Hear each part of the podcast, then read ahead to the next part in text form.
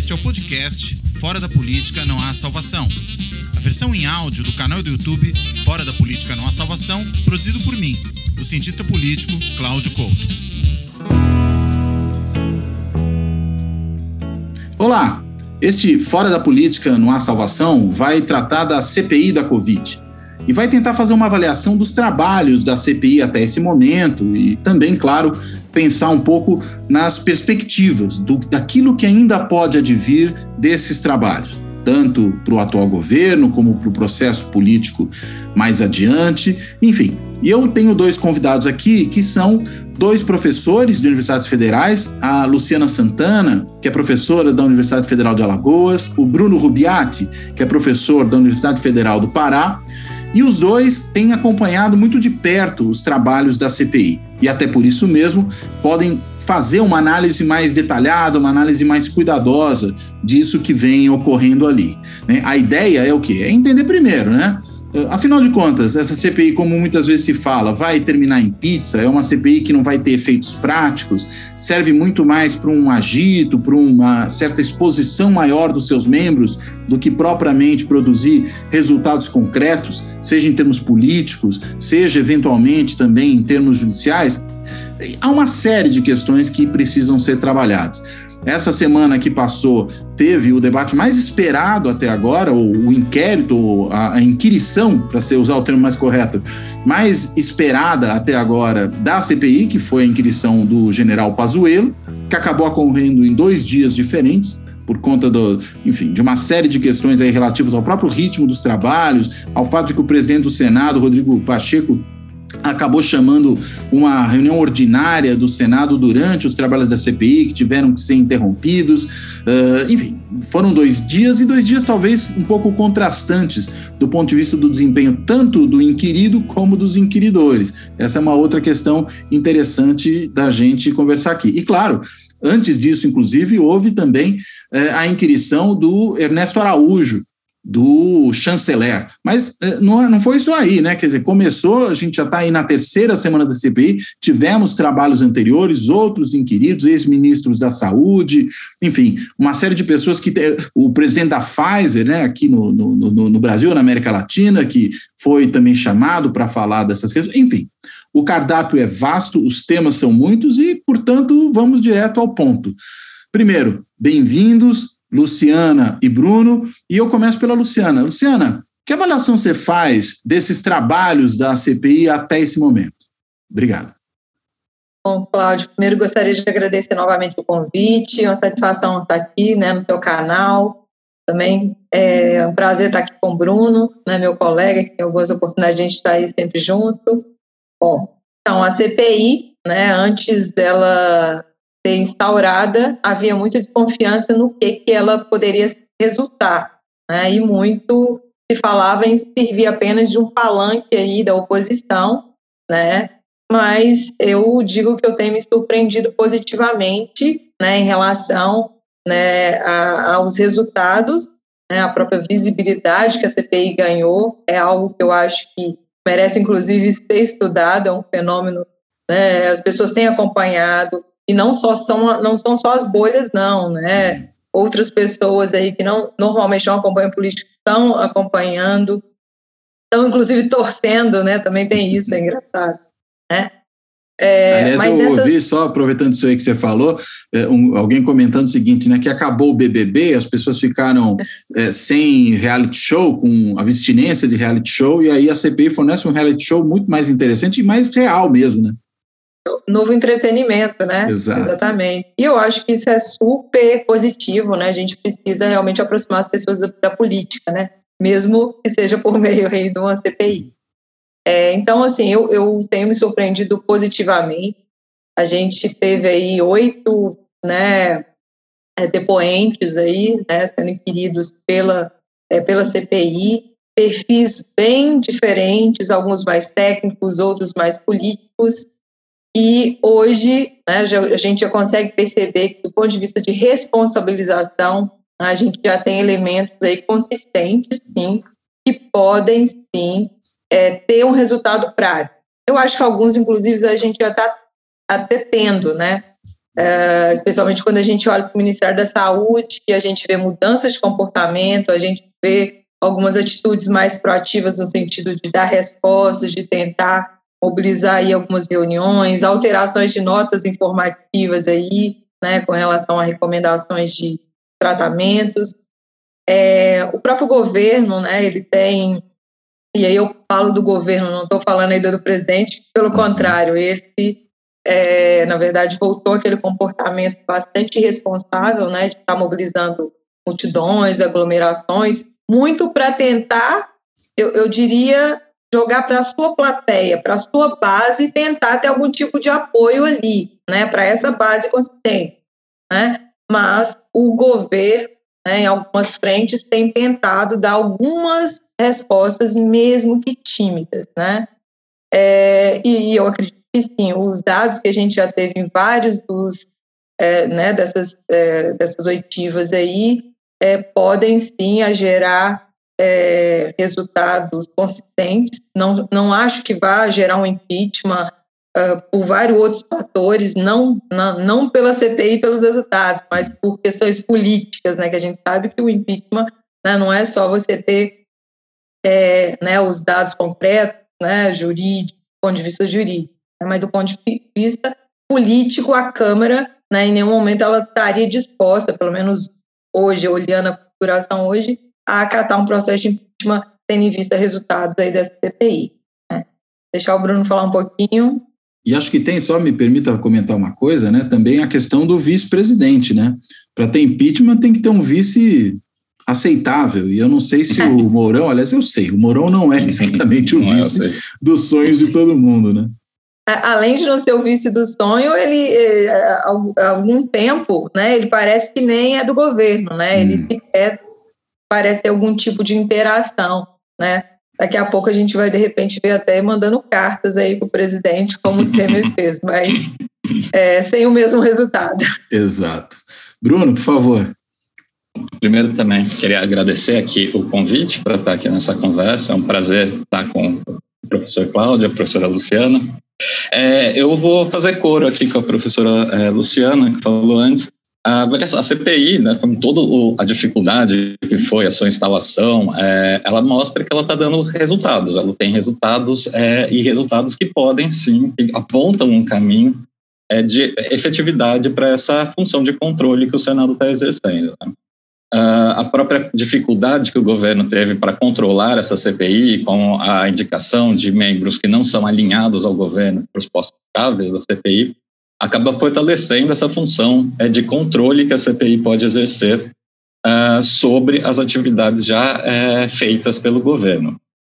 O interessante aqui também é apontar né, é que toda essa dificuldade de, do, governo controlar a CPI não é de agora, ela está vinculada à própria dificuldade que esse governo tem de estabelecer algum tipo de diálogo com, com o Congresso apesar da gente poder falar, é meio errático essa, essa relação do, do executivo com o legislativo durante esse governo, porque nós tivemos a, a vitória né, do executivo em conseguir colocar dois nomes na presidência da Câmara e do Senado, nomes alinhados a ele. Uh, em geral, logo depois disso, se retornou uma lógica meio conflitiva entre o, entre o executivo e o legislativo, e isso também vai se espelhar nessa forma como a, a própria CPI é, se instaurou, né? Uh, com intervenção do judiciário e com uma composição que não é, das, não é uma composição tão agradável assim ao governo. Uh, e acho que o papel, uma CPI é um instrumento de minoria, então ela é um papel de controle sobre que a minoria tem, um instrumento que a minoria tem de controle sobre o executivo, e isso está sendo é, realizado é, até agora, os depoimentos já nos mostram é, bastante é, um pouco a lógica de funcionamento desse governo, né, do, do, governo atual. Que é, parece bem centralizado, uma dificuldade. Eu coloquei agora há pouco a, a da coordenação entre o executivo e o legislativo, mas ah, dentro do próprio executivo, né, pela fala dos ex-ministros, até uma dificuldade ali de delegar funções para, para os próprios ministros, quer dizer, uma centralização no próprio executivo, no, no presidente então, a gente tem aqui um, um cenário posto pela, pela, até o momento pela CPI que mostra uh, um tipo de, de, gestão pública que está é, é, trazendo algumas complicações para o próprio governo e para daqui para frente, né, para sua continuidade. Uh, não, eu também fico aqui com a Luciana na lógica de que não vejo uma imagem de que essa CPI vai gerar um pedido de impeachment, um processo de impeachment, porque isso vai envolver muitos outros fatores que não só a comprovação ou não de que houve omissões ou comportamentos é, equivocados por parte do presidente ou do, do, dos ministros, mas também envolve toda uma construção política de apoio a, a esse tipo de pedido e um contexto favorável a, a, a, essa, a, essa, a essa medida. A gente pode colocar que a gente já saiu de um há pouco tempo, então isso pode deixar um pouco essa elite política um pouco uh, uh, receosa de entrar em mais um desses desgastes para nossas uh, as nossas instituições políticas. Mas acredito que tem um outro efeito, e é um efeito que eu acho muito salutar para a nossa democracia, que é, é, é, talvez inédito, esse fenômeno inédito, que é a recepção dessa CPI, né? que, que realmente, como o professor Cláudio colocou, virou praticamente o, o programa de entretenimento da família brasileira, acompanhar uma CPI coisa que não, não era comum, né? Tipo, a existência de CPI geralmente é vista com descrédito, de vai tudo acabar em pizza e etc mas essa CPI tem chamado bastante atenção e não apenas daqueles grupos já mais politizados ou vinculados a, a grupos políticos. Então, ela se torna um grande é, é, espaço também para que diferentes forças políticas se apresentem é, para um público maior. É, só, só completando, Cláudio, eu acho que eu tenho observado, né, que a, a, a, é, eu acho que é muito importante realmente essa repercussão da CPI, é, é, que, ao mesmo tempo, tem tirado um pouco o foco né, do que está acontecendo na Câmara dos uhum. Deputados.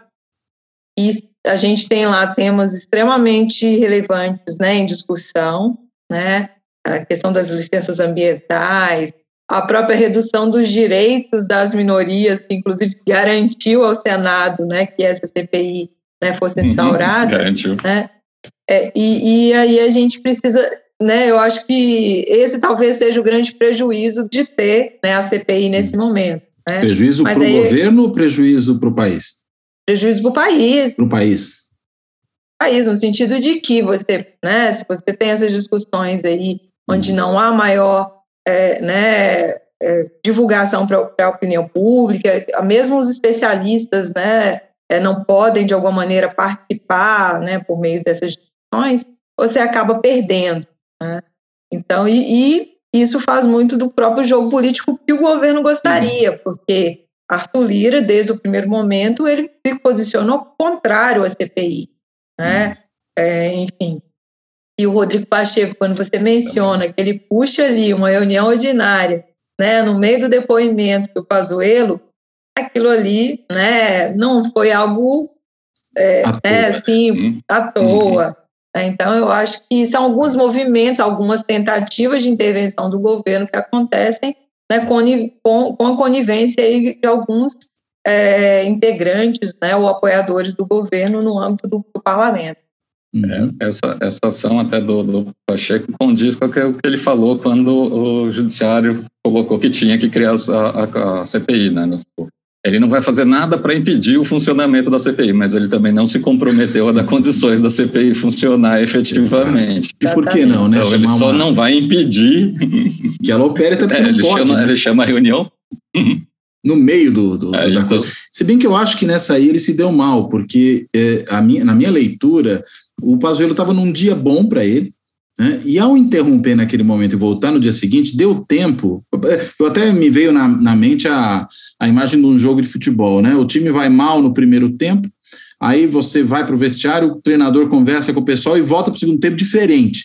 Eu acho que isso aconteceu com senadores da oposição. Né? Eles perceberam um pouco qual era a estratégia do, do Pazuello, né? que achavam que talvez fosse ficar muito mais em silêncio do que ficou. No que eh, voltaram no outro dia, voltaram mais preparados. E aí eu acho que foi um cenário, minha leitura pelo menos, né? mais difícil para ele do que tinha sido no dia seguinte. Às vezes o tiro sai pela culatra, né?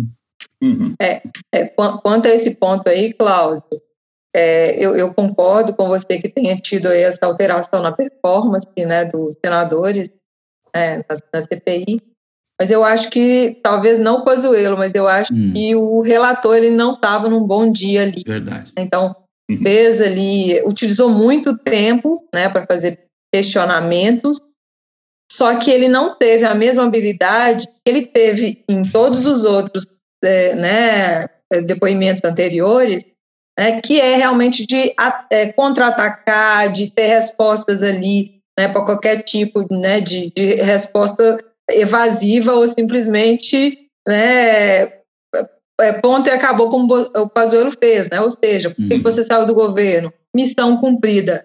Gente, aquilo ali ele deu uma. levantou a bola para ser cortada, assim, né? É só perguntar, qual missão? Não, e outra coisa, a missão era, né, mais de 430 mil mortos, então essa é a sua missão cumprida, né, então... Ou, ou mais ainda, né, eu perguntaria para ele, então detalhe a missão. Afinal de contas, um militar sabe o que é missão. Quais são os detalhes? Especifique a missão. O que, que exatamente lhe foi dado como missão?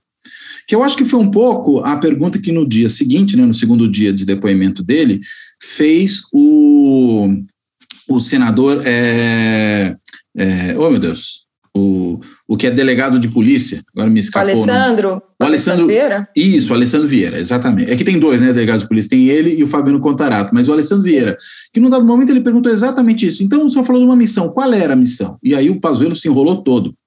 Né? Porque, afinal de contas, se ele tem uma missão, quem lhe deu? O presidente. Uhum. E o que, que ele definiu? Qual é a missão? Qual é o escopo da missão? Curioso o Renan não perguntar isso naquele momento, que é a pergunta óbvia, né? É, eu acho que realmente contrastou com todo tudo que a gente vinha vendo do, do Renan até então. Aí eu, particularmente, tenho visto e acho, defendo desde o início que foi um bom nome. Eu uhum. acho pela própria experiência né, que ele tem de legislativo, né, de governos também, né, participou, uhum. participou de praticamente todos os governos desde a redemocratização. Eu acho que foi um nome bem escolhido para a função mas em relação ao Pazuello, acho que ele não estava num bom dia. Hum. Eu concordo. Nesse, eu concordo. Nesse ponto do, do Pazuello, acho que tem uma coisa interessante, né, que foi o próprio pedido de Roberto para ter o direito de não falar e, de repente, ele resolveu responder, né, tipo, dar uma, uma ideia do porque então ele pediu esse direito de não, não, não responder. É, olhando Mas, pela, viu, pela, Bruno, só um comentário quanto a isso. Alguém apontou isso na conversa, né? Um dos senadores, não lembro uhum. agora qual foi, mencionou, falou: olha, o senhor, na realidade, fez esse pedido não para vir aqui ficar quieto, mas para vir aqui poder mentir sem sofrer as consequências. Acho que foi essa a estratégia, né?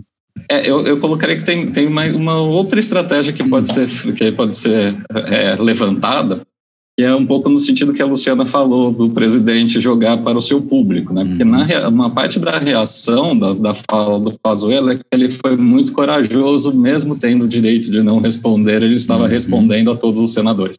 Então ele reforça aquela imagem do, do guerreiro que eles tanto gostam, desse militar forte, etc. Então é, também pode ter um pouco ali um jogo de cena que ele mesmo elaborou, hum. permitindo para ele mesmo, né, ou ele, ou assessores, não sei, mas só levantando como uma, uma, uma hipótese do porquê esse pedido de, de habeas corpus preventivo, se ele não, não pretendia, de fato, ficar é, calado, se ele pretendia responder, e respondendo desse jeito, evasivo, sem querer comprometer o governo, mas que nas suas próprias falas entrou em contradição. Né? A própria ideia da missão sendo cumprida significa que alguém te deu uma missão, então você tinha uma missão e uma ordem vinda de cima para você. Então, é, não foi uma decisão que não envolve é, o próprio presidente. Agora, uma, uma coisa que me chamou a atenção é o seguinte: vocês dois mencionaram essas relações né, do executivo com o legislativo. Né? Montaram, o Bruno apontou que é, é um governo ruim dessas relações, não conseguiu montar uma boa, não conseguiu lá no começo montar uma coalizão, aí quando montou, montou tardiamente, tem dificuldades. Né? Uh, e a Luciana também mencionou o comportamento dos presidentes né, das duas casas, do Pacheco no Senado e do Lira na Câmara. Me parece até que talvez hoje haja um certo descolamento no Senado, talvez mais do que na Câmara, entre a posição do presidente da casa e a posição de um grande número dos seus membros.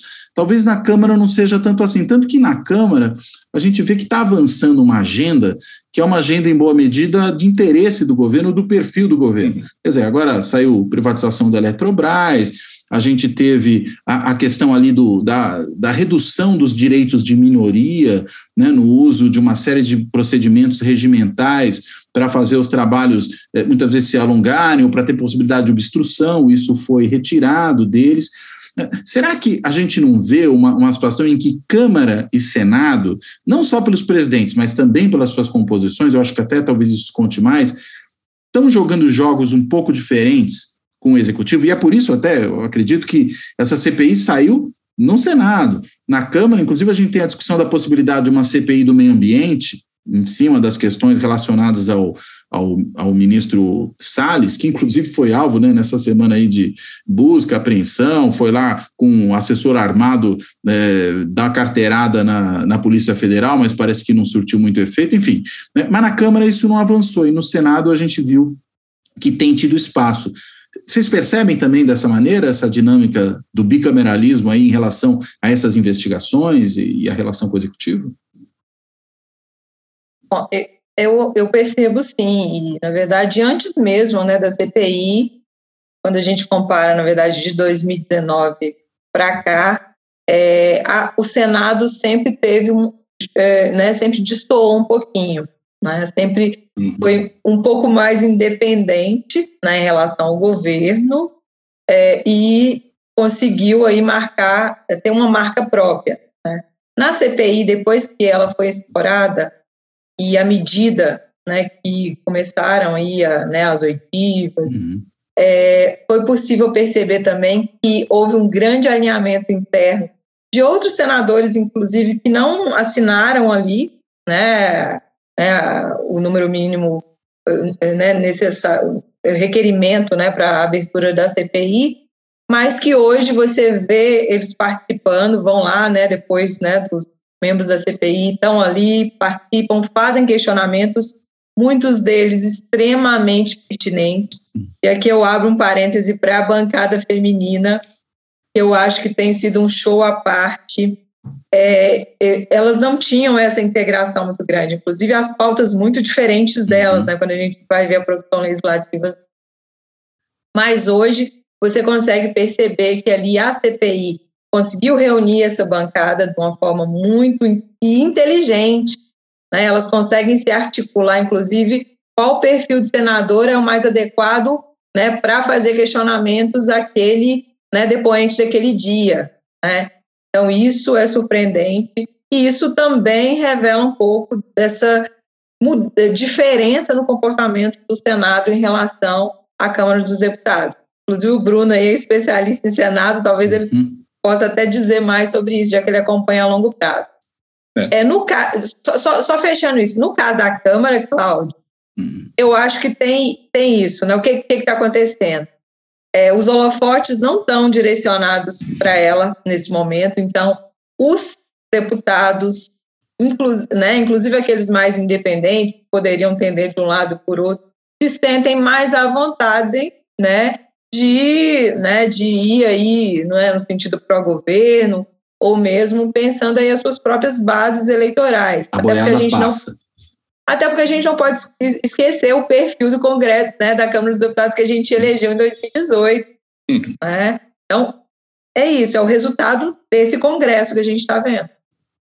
Bem, Bruno? É, dessa questão do Senado, eu acho, eu acho bem interessante que é, ele ganha, né? Parece que ele ganhou um destaque nos últimos anos, mas é, como você falou, estudando o Senado há algum tempo, hum. ele sempre teve uma postura um pouquinho mais é, independente, vamos dizer assim, frente ao, ao, Executivo, até pelo próprio ponto de carreira dos senadores, né? Que, em geral, é, diferenciando um pouquinho dessa última legislatura, são políticos mais experimentados, né? Tipo, são muitos são ex-governadores e futuros governadores de novo, alguns ex-presidentes da República, né? Ficam, ficam no Senado. É, então você tem um tipo de, de, de político ali que ele teria um, um, certo respaldo maior para agir de forma mais autônoma. Mas acredito que destacou nessa última legislatura exatamente pela falta de coordenação, né? Quando você pega o executivo coordenando a sua base de apoio, ele coordena em bases partidárias. Os partidos na Câmara e no Senado são os mesmos, apesar de algumas diferenças em composição, eles são os mesmos. E se a gente olhar esses partidos como capazes de coordenar a ação dos parlamentares individuais, se espera um comportamento semelhante entre Câmara e Senado nesse sentido. Como a gente olha uh, o atual governo com uma dificuldade de fazer essa negociação, essa, essa, essa formação de uma base de apoio em bases partidárias, talvez isso tenha dado mais visibilidade a essa ação um pouquinho mais indisciplinada, um pouquinho mais aberta, um pouco mais autônoma desses senadores. Né? Hum.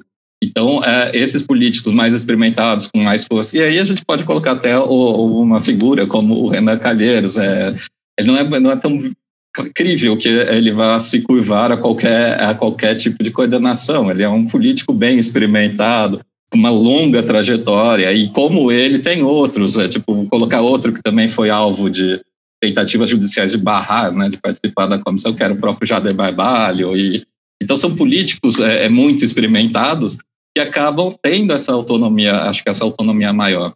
É, a Câmara sempre foi o foco maior de atenção, porque é nela que começam os projetos do Executivo. Né? Então, o Senado Entram é sempre por ali, visto né? como algo secundário. Uhum. É, eles começam na, na, na, Câmara e o Senado só vai dar a segunda palavra, né? Tipo, então ele já vai, ele vai a, a, avaliar as propostas do Executivo depois que elas já foram negociadas, acordadas, até alteradas pela coalizão na Câmara dos Deputados. Então isso sempre deu uma imagem de que ele era uma Câmara mais frágil, né? Mas uhum é bastante, já tem um conjunto de trabalhos mostrando que o Senado tem tanto uma capacidade de iniciativa e aprovação de projetos próprios, como quanto de retenção de projetos. Então ele é uma uhum. casa é, forte, né? Nosso sistema bicameral é um bicameralismo forte. E aí então o nosso Senado sempre teve um papel, ele sempre teve esse potencial de ter um papel mais autônomo, mais é, visível e etc. E agora nesse momento de descoordenação, acho que entre as instituições e aí entra uma descoordenação bicameral também, o Senado acaba ganhando maior visibilidade. Então, eu, eu, observo, eu observo por aí, né, essa, essa falta de coordenação partidária para a construção de uma maioria legislativa acaba também afetando essa relação bicameral, dando ao Senado, então, esse, esse papel com maior destaque do que geralmente a gente está acostumado a ver, né? Porque, em geral, as grandes discussões ficam na Câmara, o Senado parece que entra só, só depois, só, só para finalizar é, esses processos para chancelar, né? Agora, tem uma questão interessante, né? Porque as tensões que aumentam na relação entre executivo e legislativo nesse momento, inclusive não só do executivo com o legislativo, mas o executivo com a sociedade, do modo geral também, é, talvez elas possam ter algumas consequências interessantes no Senado. A gente vai ver em breve o Senado tendo que decidir sobre uma nova indicação do presidente da República para o Supremo Tribunal Federal. Também, um pouco mais adiante, a recondução ou não do Procurador-Geral da República, chamado também de Poste-Geral da República, né, pelo professor Conrado Ubner Mendes, até o procurador foi para cima dele por causa disso, enfim, não falou eu não sou poste, né, mas enfim, é, que inclusive, vamos lembrar, né, é, talvez por essa, esse alinhamento muito grande ao presidente fez com que a Polícia Federal fosse direto a, a, ao Supremo Tribunal Federal naquelas questões envolvendo busca e apreensão do Salles, e o, o ministro Alexandre de Moraes sequer consultou o PGR nesse caso para evitar que houvesse vazamento.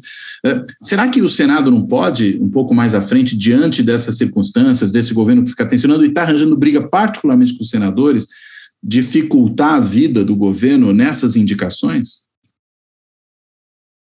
Quiser falar, Bruno? já que é a sua área de expertise, inclusive. Eu, eu diria que ele tem, tem é, é, o Senado teria condições de dar essa, fazer esse enfrentamento hum. com o executivo, né? Mas quando se, quando se, fala das indicações de autoridade, em geral, o Senado nunca rejeitou né, as autoridades indicadas. Pelo, mas a gente nunca teve Sabatina. um governo como o governo Bolsonaro, né? É, é o que eu ia colocar. Mas, geralmente, o executivo, antes de fazer a indicação, ele já consulta, né? Tipo, quem são as maiorias presentes no Senado e faz indicações plausíveis de ser aprovado. Uhum. É, esse governo parece ter essa dificuldade em fazer essa primeira etapa, né, de olhar quais são as possibilidades e ele vai numa lógica mais de enfrentamento. Então é possível, é, e até essa lógica de enfrentamento com senadores, acredito que essa vem desde do, do, do início do, do, próprio, do próprio mandato do governo Bolsonaro, quando é, ele articula uma, uma, uma, uma candidatura e acaba vitorioso é, contra o próprio Renan Calheiros, né? Tipo, ele acaba pressionando o, o, o, um político tão experiente que poderia, tinha toda a condição de ser presidente do, do Senado mais uma vez naquele momento, e acaba apoiando um nome de um senador mais recente de poucos mandatos, é, que é o Davi Alcolumbre, que acaba uh, assumindo. Então, já ali eu colocaria que o governo conseguiu um, um desagrado com, com, um senador relevante e com um grupo de senadores que também não podem não ter visto com muito. Uh, de maneira muito positiva essa intervenção para uh, indicar um nome uh, mais próximo ao governo ali. Então, acho que o Senado, o Senado ele tem condições, tanto formais, normativas, de barrar essas indicações para uh, o governo, mas do governo para esses postos, né? Mas eu não acredito que até lá, eu acredito que até lá vão, vão, o governo vai dar um jeito de não, não permitir esse tipo de derrota, que é muito custoso para uhum. próprio para ele mesmo. Né? Ter uma indicação barrada pelo Senado, pelo Senado é, seria um caso é extremamente, politicamente muito custoso, uma demonstração de fraqueza muito grande. Eu acredito que até lá ele dá um jeito, o governo vai dar um jeito de construir algum tipo de apoio uh, para essas indicações. Mas é, o, governo, o governo Bolsonaro é um governo de incerteza, então a gente não, não sei se ele vai, de fato, é, conseguir fazer costurar esse tipo de, de apoio dentro do Senado, já que ele tem uma atitude agora crescendo, essa atitude de enfrentamento com os próprios senadores, com a própria casa. É, eu diria é. que nunca antes na história desse país, a expressão nunca antes na história desse país valeu tanto, né? Porque é realmente um governo sui generis. Luciana, você quer falar alguma coisa? É, é na verdade, eu, eu, concordo integralmente com o Bruno. Né? Eu só acrescentaria que é, talvez esse movimento, né, devido aí à CPI, os posicionamentos muito explícitos dos senadores aí, contrário é, né, a a omissão do governo federal no enfrentamento da pandemia pode, de alguma maneira, não né, gerar aí uma, né, é, né, um bloqueio, né, uma reprovação de qualquer nome do, né, indicado pelo presidente. Mas, a meu ver, pode servir de constrangimento né, no sentido de que o governo tende a pensar melhor na sua indicação uhum. para, os, né, para os dois casos. E eu acho que é importante também, né? É um movimento importante é. né, da gente observar. É, isso realmente é interessante. Quer dizer, é, por exemplo, aquela história do ministro terrivelmente evangélico, já se falou do advogado-geral da União, já houve uma série de sinalizações de que o AGU pode não ser a pessoa mais indicada, pode abrir espaço para outro, né? Como o ministro, presidente do, do o ex, né? Presidente do, do STJ, lá, o Humberto Martins, que talvez seja um nome mais palatável a diversos grupos políticos, né? não tem esse perfil tão caudatário das vontades do governo, eventualmente. Né? Inclusive Concordo do Renan, né? bastante. né? É, exatamente, eles estão próximos, assim, né? tem alguma proximidade. Não, eu acho que eu, eu concordo, sim, até porque se a gente olha a última indicação né, do, né, do Bolsonaro aí ao, ao STF, né, a gente tem visto um comportamento extremamente distoante e pouca identidade, né? Porque você não sabe efetivamente o que, que ele tem de diferente né, do, do executivo, né, do que pensa o executivo e sua base. E é importante, né, que para ser ministro, você também né, apresente essa marca. Uhum. Né? É, alguns estudos até, até pontuam que isso vai acontecer geralmente a partir de dois anos, depois da indicação, onde esses ministros uhum. se tornam mais independentes mas a gente não vê hoje nenhum movimento, nenhum movimento diferenciado aí né, do ministro indicado. É, você está pensando aí no Nunes Marques?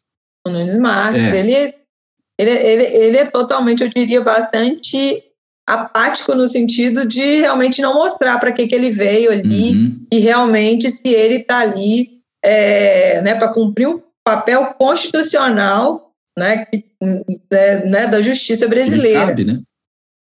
Ele cabe, né? Então, eu acho que Bolsonaro pode se sentir realmente constrangido e pensar melhor nessas próximas indicações, tanto para a PGR quanto é, né, para o STF.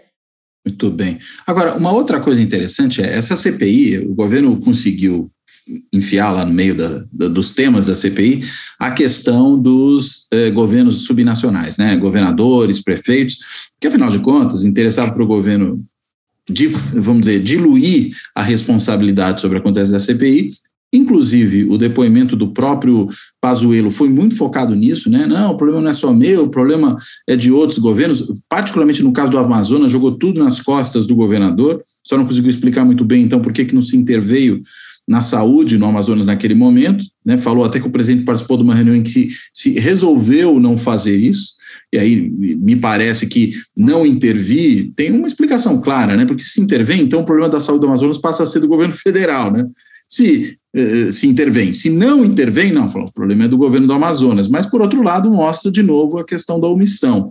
Mas, enfim, é, é, tem uma questão aí que é essa dos governos subnacionais e da relação deles com o, o, governo federal, uh, e em particular em tudo aquilo que envolve, por exemplo, o uso de recursos na compra da pandemia, que é até o ponto que foi colocado ali, porque era o único que dava, né? Porque não dá para fazer uma investigação direta sobre o governo estadual municipal no âmbito do Senado. Né? Agora, se é uma, uma investigação sobre como se usaram recursos federais nos estados e municípios, aí talvez dê.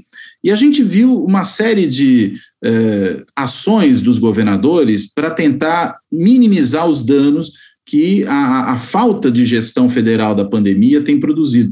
Por exemplo, o consórcio Nordeste, que vem sendo muito atuante nisso, sei que a Luciana conhece super bem o caso do consórcio Nordeste.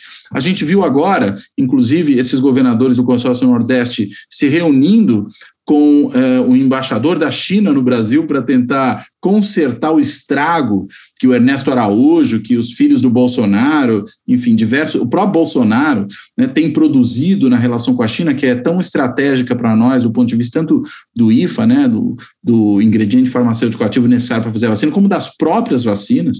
Né, o Butantan teve que parar a produção da Coronavac porque estava faltando IFA. Né, e tudo indica que foi aí uma, um, um, castigo aplicado pelos chineses ao Brasil por conta dessa hostilidade, dessas agressões que o presidente Bolsonaro e muitos dos seus aliados ali têm produzido. Aí eu perguntaria, começando aqui pela Luciana. Luciana, é, você vê alguma chance, primeiro, né, dessa CPI chegar mesmo em governadores? Né? Ou você acha que isso, enfim, é, os, os, senadores governistas na CPI ficaram levantando, não, quando é que a gente vai falar disso? Né? Isso nunca se chega, mas é claro que esse não é o tema principal. Mas você vê alguma chance de chegar lá e mais? Como é que essas ações, em certa medida, autônomas de governadores e prefeitos podem, de alguma forma, dar os elementos para esse tipo de, de atuação, ou, ou, vamos dizer, de se produzir algum tipo de informação que vá constar no relatório da CPI comprometedora para os governos subnacionais? Ótimo, Cláudio. Essa pergunta é ótima, porque todo mundo realmente quer saber. E aí, hum. os governadores e também os prefeitos, né? Então, Sim, muitos, a gente esquece né? deles, né? Exatamente. É, e eu acho que em algum momento a, a gente vai chegar ali a, a ver depoimento, né, vai, vai, escutar alguns governadores, né, é, eu só não consigo ver, vislumbrar a longo prazo que isso vai servir de uma responsabilização dos governadores em relação mesmo à destinação desses recursos. E aí eu acho que um ponto central e que os senadores aí né, precisam se ater é em relação à coordenação. Né? Uma coisa é você disponibiliza o recurso, mas você também, né, você orienta, você recomenda, né, e você, em alguma medida, contribui com esse processo de acompanhamento. Em nenhum momento, né, desde a aprovação ali pela Câmara dos Deputados, pelo Congresso, você ou é, você recebeu, né, pelo menos os estados receberam a, né, um comunicado onde efetivamente poderia ser é, né, utilizado esse recurso. Até porque quando a gente fala de enfrentamento da pandemia, é muito amplo. São várias áreas. Né? Você tem que contratar mais pessoal para estar tá atuando ali na linha de frente, né? em todas as áreas, né? É, é, né? A questão da é, necessidade multiprofissional ali de atendimento, né? essa demanda que ampliou. Né? Então, você tem é, a questão realmente, às vezes, de compra de né, equipamentos, insumos, né? Mas é, é, preciso primeiro saber, houve essa recomendação clara? Né? Eu acredito que não houve. Hum. Né? Inclusive, se houvesse, a gente já... Federal. Por, por parte do governo federal. É porque senão a gente já teria esse documento publicizado, a gente já teria isso mais claro. E nesse momento não, não houve. O que os senadores governistas tentam, em alguma medida, é corroborar aquela frase, aquele discurso do presidente lá desde o início da pandemia, né, que está arrasa até hoje, de que, né, a culpa, na verdade, é dos governos subnacionais que adotaram medidas restritivas e penalizaram a economia, consequentemente, né, levaram a, a problemas sérios e, e, ampliou a gravidade da, da pandemia. É um discurso extremamente errático, falacioso, né, que eu acho que é muito fácil de ser desconstruído. Né? Então, eu acho que se for essa linha de defesa né, a ser adotada ali, eu acho que isso é muito fácil de você tirar esse ônus. Inclusive, eu tenho visto muito é, é, senadores governistas tentando colocar o consórcio Nordeste ali na roda, né? Ah, mas houve ali a fraude dos respiradores, né? Isso é, é recorrente, né?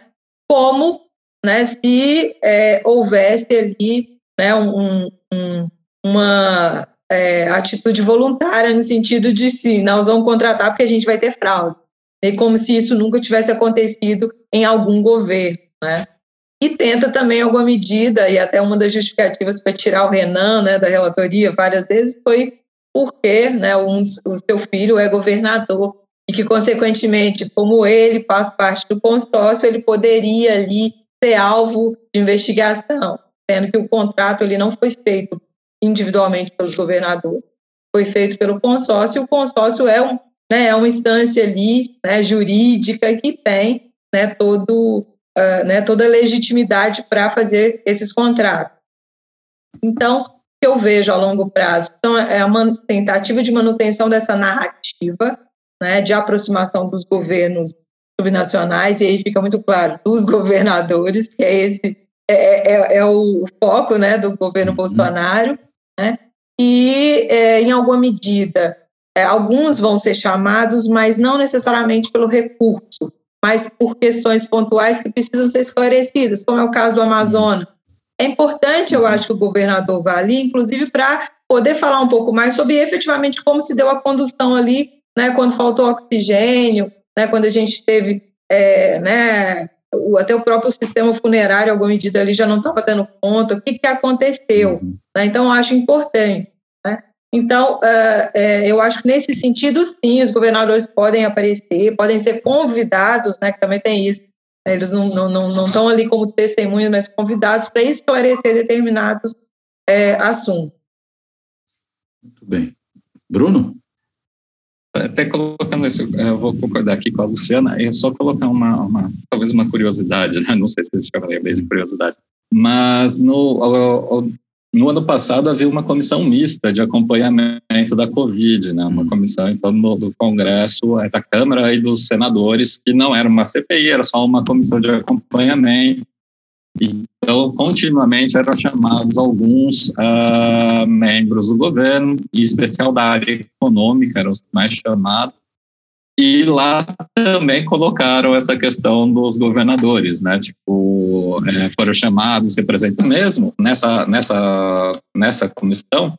É, os, os, próprios representantes do, do, dos consórcios colocaram que um dos grandes, dois grandes problemas era, primeiro, o atraso do repasse de recursos por parte do governo federal e segundo, nenhum tipo de, de coordenação para essas políticas. Então, é, não, não, não se falava quais seriam os protocolos tomados, não se falava quais seriam, então, as medidas que, que, o, que os governos deveriam tomar, quando, previsão de recursos e etc. E isso já é, é meados do ano passado, né? julho do ano passado, os governadores estavam ali já no Congresso apresentando essa reclamação, né? Tipo, a gente atrasou os recursos, então a gente teve dificuldade para criar os hospitais de campanha e etc. E após isso também não, não foi dado mais nenhum tipo de instrução com o que, que a gente deve, pode gastar, com o que não pode, ou que não que deve fazer com, com, com esses recursos na, na, na próprio combate à Covid. Né? Então, é, talvez até incluir os governadores possa, mais uma vez, demonstrar uma omissão do governo federal que é dentro do nosso pacto federativo é essa também de coordenar as políticas públicas, né? Tipo, a execução vai para pro, os estados e municípios, mas a formulação e, e, e, financiamento muitas vezes fica com a própria com a própria União. E nesse caso também não foi feita essa parte da essa função que é da própria União. Luciana? É, eu ia completar aqui, né, na, no depoimento do Pazuello, né, um dos senadores governistas, o Marcos Rogério, tentou, em alguma medida, também sair até do foco dos recursos e tentar né, responsabilizar os governadores também pela indicação de tratamento precoce. Né? E eu acho que ele, ele é, foi um tiro, talvez saiu pela culatra, né? porque, na verdade, uhum. é, o vídeo ele foi apresentado de forma contextualizada, né? porque as falas dos governadores foi ali no momento né, é, onde data, não né? se tem, exatamente, tem data, não se tinha noção né, de qualquer tipo é, de não eficácia ou eficácia desse, né, desses medicamentos. Uhum. Né? É, outro aspecto né, que eu acho que é importante, que isso re, reforça a responsabilidade do Ministério da Saúde, porque até duas semanas atrás, o Ministério da Saúde colocava no seu, é, né, no seu site a recomendação né, da utilização da hidroxicloroquina nos protocolos hospitalares. Né? E por isso, ainda até poucos dias, estados continuavam mantendo, né? até porque, diferentemente de ações não, é, de medidas não farmacológicas né, que os é, governos subnacionais poderiam adotar no enfrentamento da pandemia, no que tange políticas públicas aí, né, com respeito a protocolos, é necessário uhum. seguir as recomendações do Ministério da Saúde. Uhum. Né? Então, você não pode responsabilizar governos locais né, pela manutenção desse tratamento, né, se o próprio Ministério né, mantém essa indicação. Então, mais uma vez, é uma responsabilidade muito grande muito, né, do governo federal, né, menos dos, dos governos subnacionais nesse, nesse episódio. Quer dizer, uma das poucas situações em que o governo federal realmente resolveu agir para digamos, estimular algum tipo de ação por parte também dos governos subnacionais foi para estimular uma ação indevida, né, que é o uso de medicamentos não só sem eficácia comprovada, mas ainda com efeitos colaterais. Né? É bom a gente sempre lembrar disso. Né? Gente aí que agora está precisando de transplante de fígado, pessoas com problemas de arritmia, enfim, uma série de questões complicadas que advém também do uso desse medicamento. E o Bolsonaro, lá atrás, num dado momento, fala até que não há nenhum efeito colateral, o que é falso. Uhum. Flagrantemente falso. Ontem na live, live tradicional Ontem, só para a gente contextualizar aqui, porque tem gente que vai ouvir a gente ao longo dos dias, estamos gravando isso no dia 21 de maio, né? Sexta-feira. É, na, na última, la, na última live, é, na última live do presidente, inclusive, é bom a gente lembrar é, ele mencionou que vai voltar a tomar né, a hidroxicloroquina, mais uma vez, reforçando é, a ideia de que é um tratamento realmente né, precoce e daria certo, né, sendo que, é, né, além de todos os efeitos colaterais, né, é, você não tem né, qualquer é, forma de você minimizar a potencialidade de ser infectado se você utilizar qualquer medicamento. Uhum. O que você tem é prevenção por, meio, por medidas não farmacológicas, né? Não aglomeração, utilização de máscaras, higiene, né? Enfim. E isso né, não está na, na mira aí do presidente até então. Aliás, é interessante né, que uma das questões que o Pazuello precisou responder foi aquela de que, enfim, ele, falou: ah, eu não recebi. Teve aquela da missão, a gente já falou disso, mas ele também disse: nunca recebi ordens diretas do presidente para nada. E aí, quando se mencionou o caso específico da Coronavac, que o, o Pazuello tinha firmado ali um protocolo de intenções com o Butantan para poder adquirir a, a, vacina, e logo depois, no dia seguinte, ou se, no mesmo dia, não me lembro se foi no mesmo dia ou no dia seguinte, o Bolsonaro foi a público e disse que estava desautorizando aquilo, já mandou suspender, usou essa, essa expressão, que ele já tinha mandado suspender a compra, que não ia comprar a vacina, né, a vacina chinesa do Dória, um assunto que ele voltou outras vezes. Só que quando questionado eh, relação a isso, né, o Pazuello disse que, na verdade, nunca recebeu ordem do presidente nesse sentido, que o que o presidente fala na live, o que o presidente fala no chiqueirinho do Palácio da Alvorada, o que ele fala em outros contextos, é jogar para a torcida, né, é o, o lado para usar a expressão do ministro, político, a persona política do uhum. presidente. É, sendo que, na realidade, é, se ele fala isso e, é verdade, supondo que fosse, não é verossímil, evidentemente, mas seria bem. Então, o presidente faz uma coisa para dentro do governo e diz para o seu público outra. Né? O presidente, além de tudo, mente ao seu público, ou seja, não há boa solução né, para uma situação desse tipo. Né? E mais, quando a gente olha também as consequências concretas das ações do governo nessas situações, nessas frentes, claramente, eh, aquilo que o presidente falou em público, desse ponto de vista, falou o que fez realmente. Né? Falou que não ia comprar, não comprou, só comprou muito mais tarde. Né? Falou da cloroquina, produziu cloroquina no exército, né? tentou trazer da, China, da, da Índia insumo para cloroquina, enfim, mandou uma, uma comitiva a Manaus para convencer os, os, os, médicos e os enfermeiros ali de que tinham que usar o atendimento precoce ou o tratamento né, que depois eles mudaram o termo para atendimento, né, o tratamento precoce, o kit Covid, até com a capitã cloroquina, que vai ser ouvida na outra semana né, pela CPI, enfim, nada disso fecha, né, é uma, uma contradição atrás da outra. Bruno, você quer comentar alguma coisa sobre isso? Não, é, só lembrando né, que além do, do comentário no chiqueirinho e etc sobre o cancelamento, ainda tem o vídeo né, do quem manda, é, quem manda e quem obedece, né? Foi os dois juntos e um falando aqui é simples, tem quem manda e quem obedece. E foi em relação àquela coisa vem, da desautorização, né, da compra da vacina. Sim, mas chega lá, ele nega esse tipo de, de, de, de relação, né? Como se ele tivesse autonomia para fazer e não foi uma decisão vinda do executivo, o que do, do, presidente, o que também vai de encontro com o que os outros ministros da saúde anteriores a ele falaram na própria CPI, né? Tipo, que é o enfrentamento que eles tinham esse conflito com, com o executivo sobre a utilização da cloroquina ou não, e até que a, o motivo da saída era a falta de autonomia para gerir a, a, o enfrentamento à pandemia. Quer dizer, todos estão colocando um caminho, né? O executivo é o presidente, ele se impõe mesmo como trato, como entrave para esse enfrentamento, mas por outro lado vem esse o, o Pazuello e tenta blindar o governo e fica totalmente incoerente com as próprias falas dele, né? Tipo, aí volta nessa coisa. Você não tem nenhuma ordem para fazer nada, o que, que, é a missão que foi cumprida? Que, que, que missão foi essa que apareceu para você? É, a leitura então, mais benévola que... que... dá para fazer disso é, é que eles, na realidade, tinham tanta convergência de pensamento que nem precisava das ordens. Né? Ele já sabia o que o Pazuello faria. Né? Que não melhora a vida do Pazuello, né? Nem um pouco. É, mas aí também não tira a responsabilidade do executivo, do, do presidente. Né? Também mantém ele na, na, na, como responsável.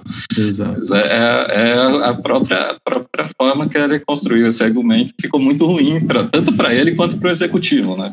Ora, o, presidente tem uma influência sobre, ora não tem. Né? Tipo, ele está na reunião, mas a decisão não foi do presidente, mas ele estava na reunião sobre a intervenção na saúde de Manaus, então, na, no Amazonas. Uhum. Então você tem ali um, um, um, um, tipo de depoimento que claramente foi tentado para blindar o, o, próprio presidente, mas que mostrou toda uma incoerência a todo momento. Uhum. Agora, muito se fala né, que CPI é, é, é palanque, CPI é espetáculo. É, eu ouvi algumas pessoas, alguns analistas aí, jornalistas comentando que ah, a CPI não está sendo técnica, está sendo política. Eu acho isso, na realidade, um, uma, uma falha de entendimento do que seja uma CPI, né? Porque, afinal de contas, é, como o nome diz, é uma comissão parlamentar de inquérito. Ela ocorre numa casa legislativa, que é política por natureza. Não dá para uhum. esperar que senadores ou deputados não vão fazer política ao fazer uma CPI. Se, se, se não fosse isso, não usar a CPI, fazer outra coisa. É claro que aqui a gente tem também o fato de que a CPI tenta corrigir um bloqueio, né, que é o bloqueio da Procuradoria-Geral da República, que não faz trabalho dela, porque o PGR é servil ao presidente, e aí, enfim, o legislativo precisa agir, freios e contrapesos em funcionamento. Agora, é óbvio que vai ser político, e é para ser político, não é uma falha, isso é, na realidade, é não só uma característica, mas eu diria uma qualidade da CPI. Porque aí é que as pessoas vão assistir que nem Big Brother, né? Vão ficar ali acompanhando como final de campeonato, os depoimentos, vão ter interesse porque ela é política. Né? Eu acho que é, isso, na verdade, é uma qualidade. Agora, é evidente que, sendo política também, ela acaba por ter efeitos no processo de disputa política, inclusive eleitoral. 2022 está logo ali. O ex-presidente Lula já aparece aí na frente em pesquisa, sobretudo no segundo turno, aí depende um pouco da pesquisa que a gente pega no primeiro, pode ter mais, mais jogo, mas no segundo ele já aparece na frente. O Bolsonaro claramente se incomoda com isso. Né? E, e, claro, tem também disputas estaduais, disputas para o Congresso Nacional, que inclui o próprio Senado. Alguns senadores ali podem é, querer ou concorrer a cargos como de governador, ou podem querer concorrer à reeleição para o Senado. Enfim, todo mundo ali, evidentemente, e a democracia é isso, né?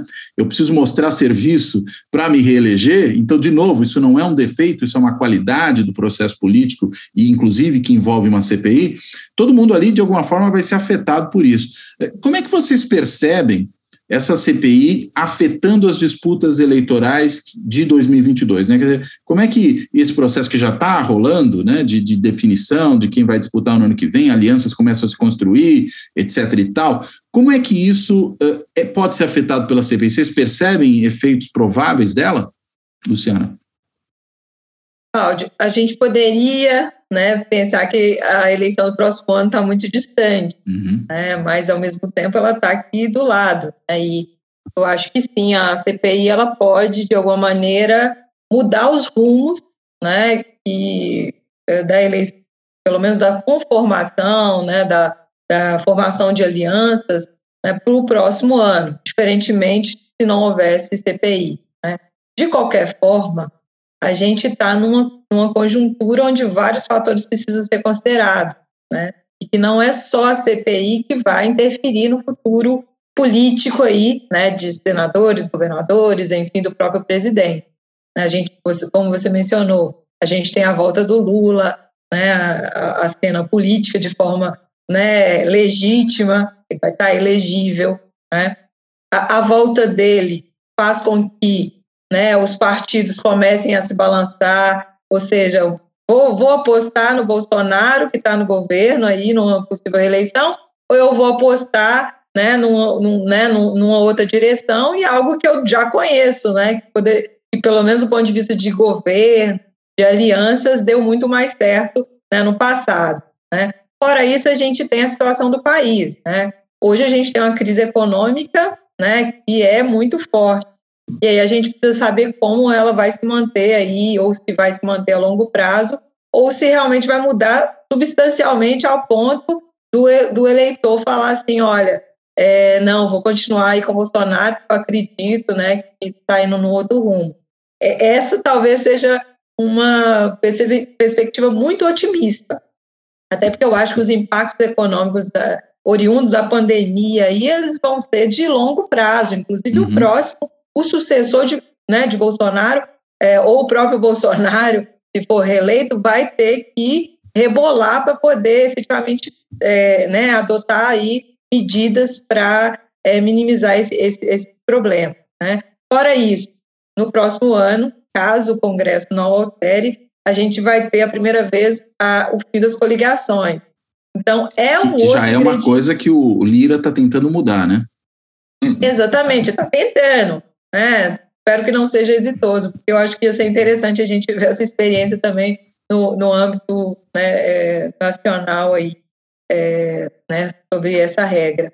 Né? Então, se não se, se mantiver essa regra, é um outro elemento que os partidos precisam considerar aí ao indicar os nomes ou até de se comporem, porque eles querem representação né, no legislativo. Então, vão estar atentos a isso, até porque a última eleição muitos partidos aí, muitos políticos tradicionais ficaram de fora e muitos vão querer voltar, muitos vão querer aí tentar é, de alguma maneira colocar sucessores aí. Né? Então isso muda muito no âmbito dos estados, né? Também é uma conjuntura é, diferente porque em muitos casos a gente não tem a possibilidade de reeleição.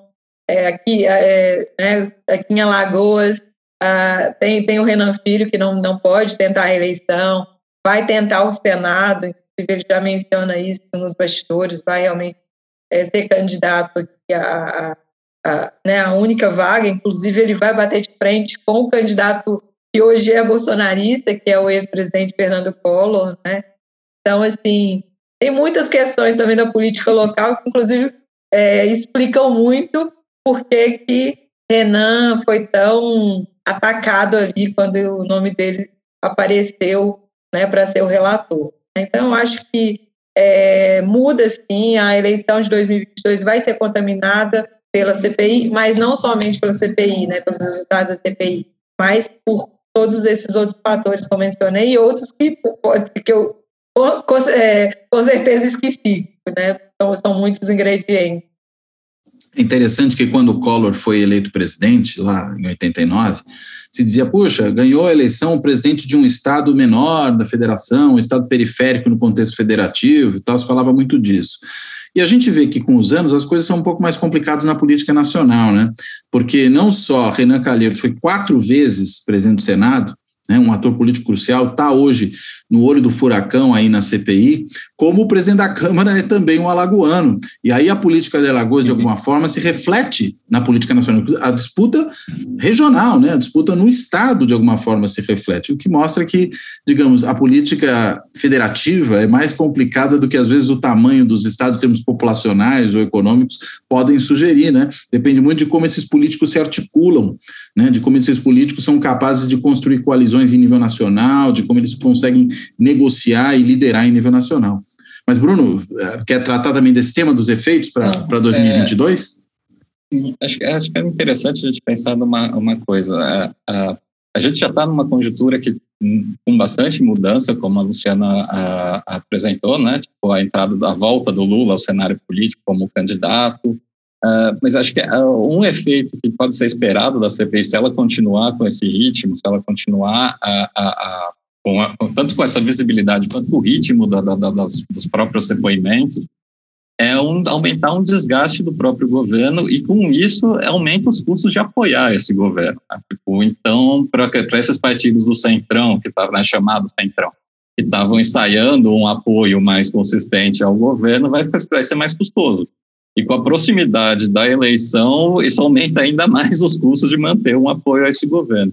Então, acredito que um efeito que, vai, vai que pode continuar, se a, se a CPI continuar nesse caminho, pode ser diminuir ou minar mesmo a capacidade de buscar apoios desse grupo bolsonarista. Né? Ou esse centrão pode preferir um outro nome menos desgastado que o Bolsonaro para concorrer na próxima eleição. Se, sempre nisso, se a, a, CPI continuar ou se ela avançar no, no caminho que parece que ela está é, caminhando. Eu acho que tem um efeito, mas é, é, eu não diria que ele vai ser um efeito tão dizer, determinante. Outras coisas estão, estão pesando também.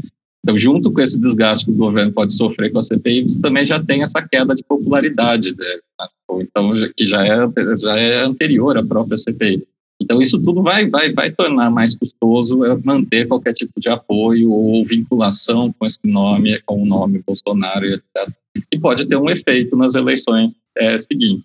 E quer Mas, dizer, os cálculos aquela... sobre as eleições feitos por boa parte dos políticos no Congresso podem levar a uma fragilização da base bolsonarista nesse mesmo Congresso, né? É, eu, eu acredito que sim. Tipo, e uh, e aí você tem até aquela, essa imagem de que a incerteza continua grande, né? Como foi colocado, bem lembrado agora, tipo, até essa questão da, de uma tentativa de reverter é, é, reformas eleitorais feitas recentemente.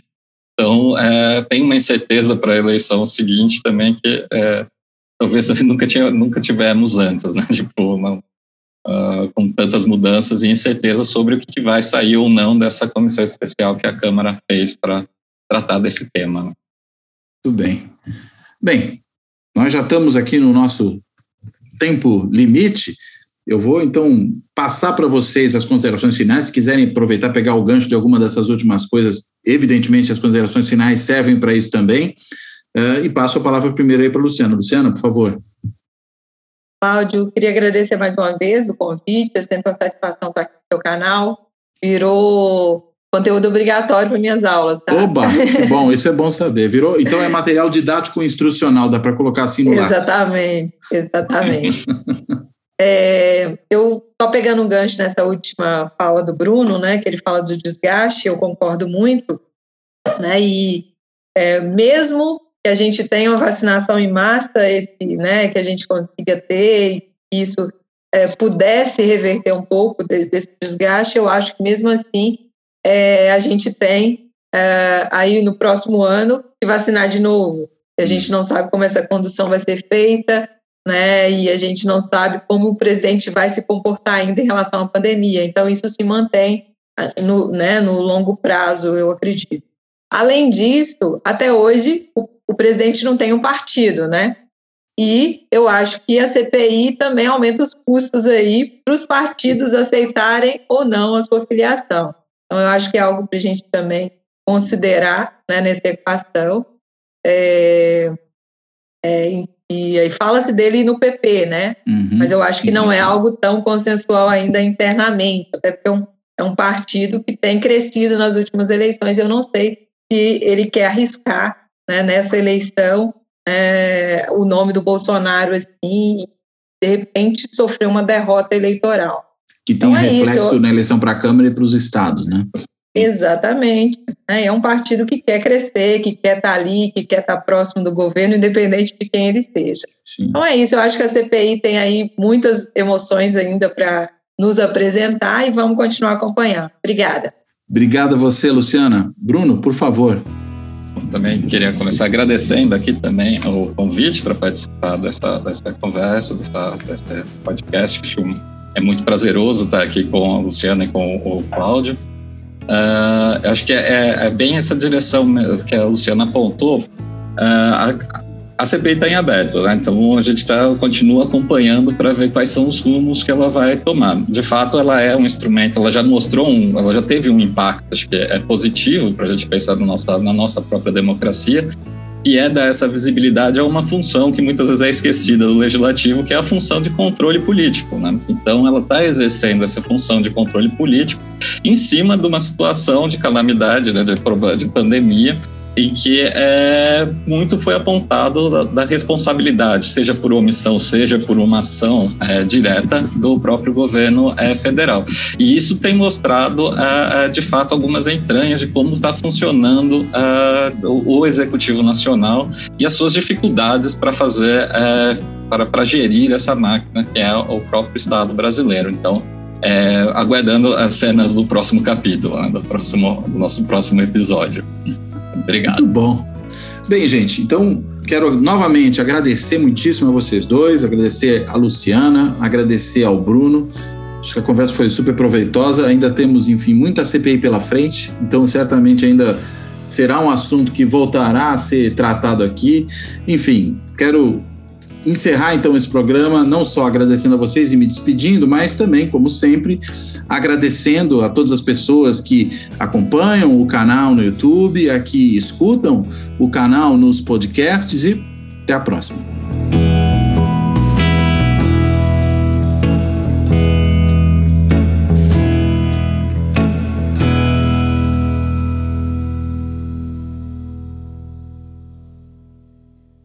Fora da política não há salvação. Um podcast para discutir política. Também disponível no canal do YouTube.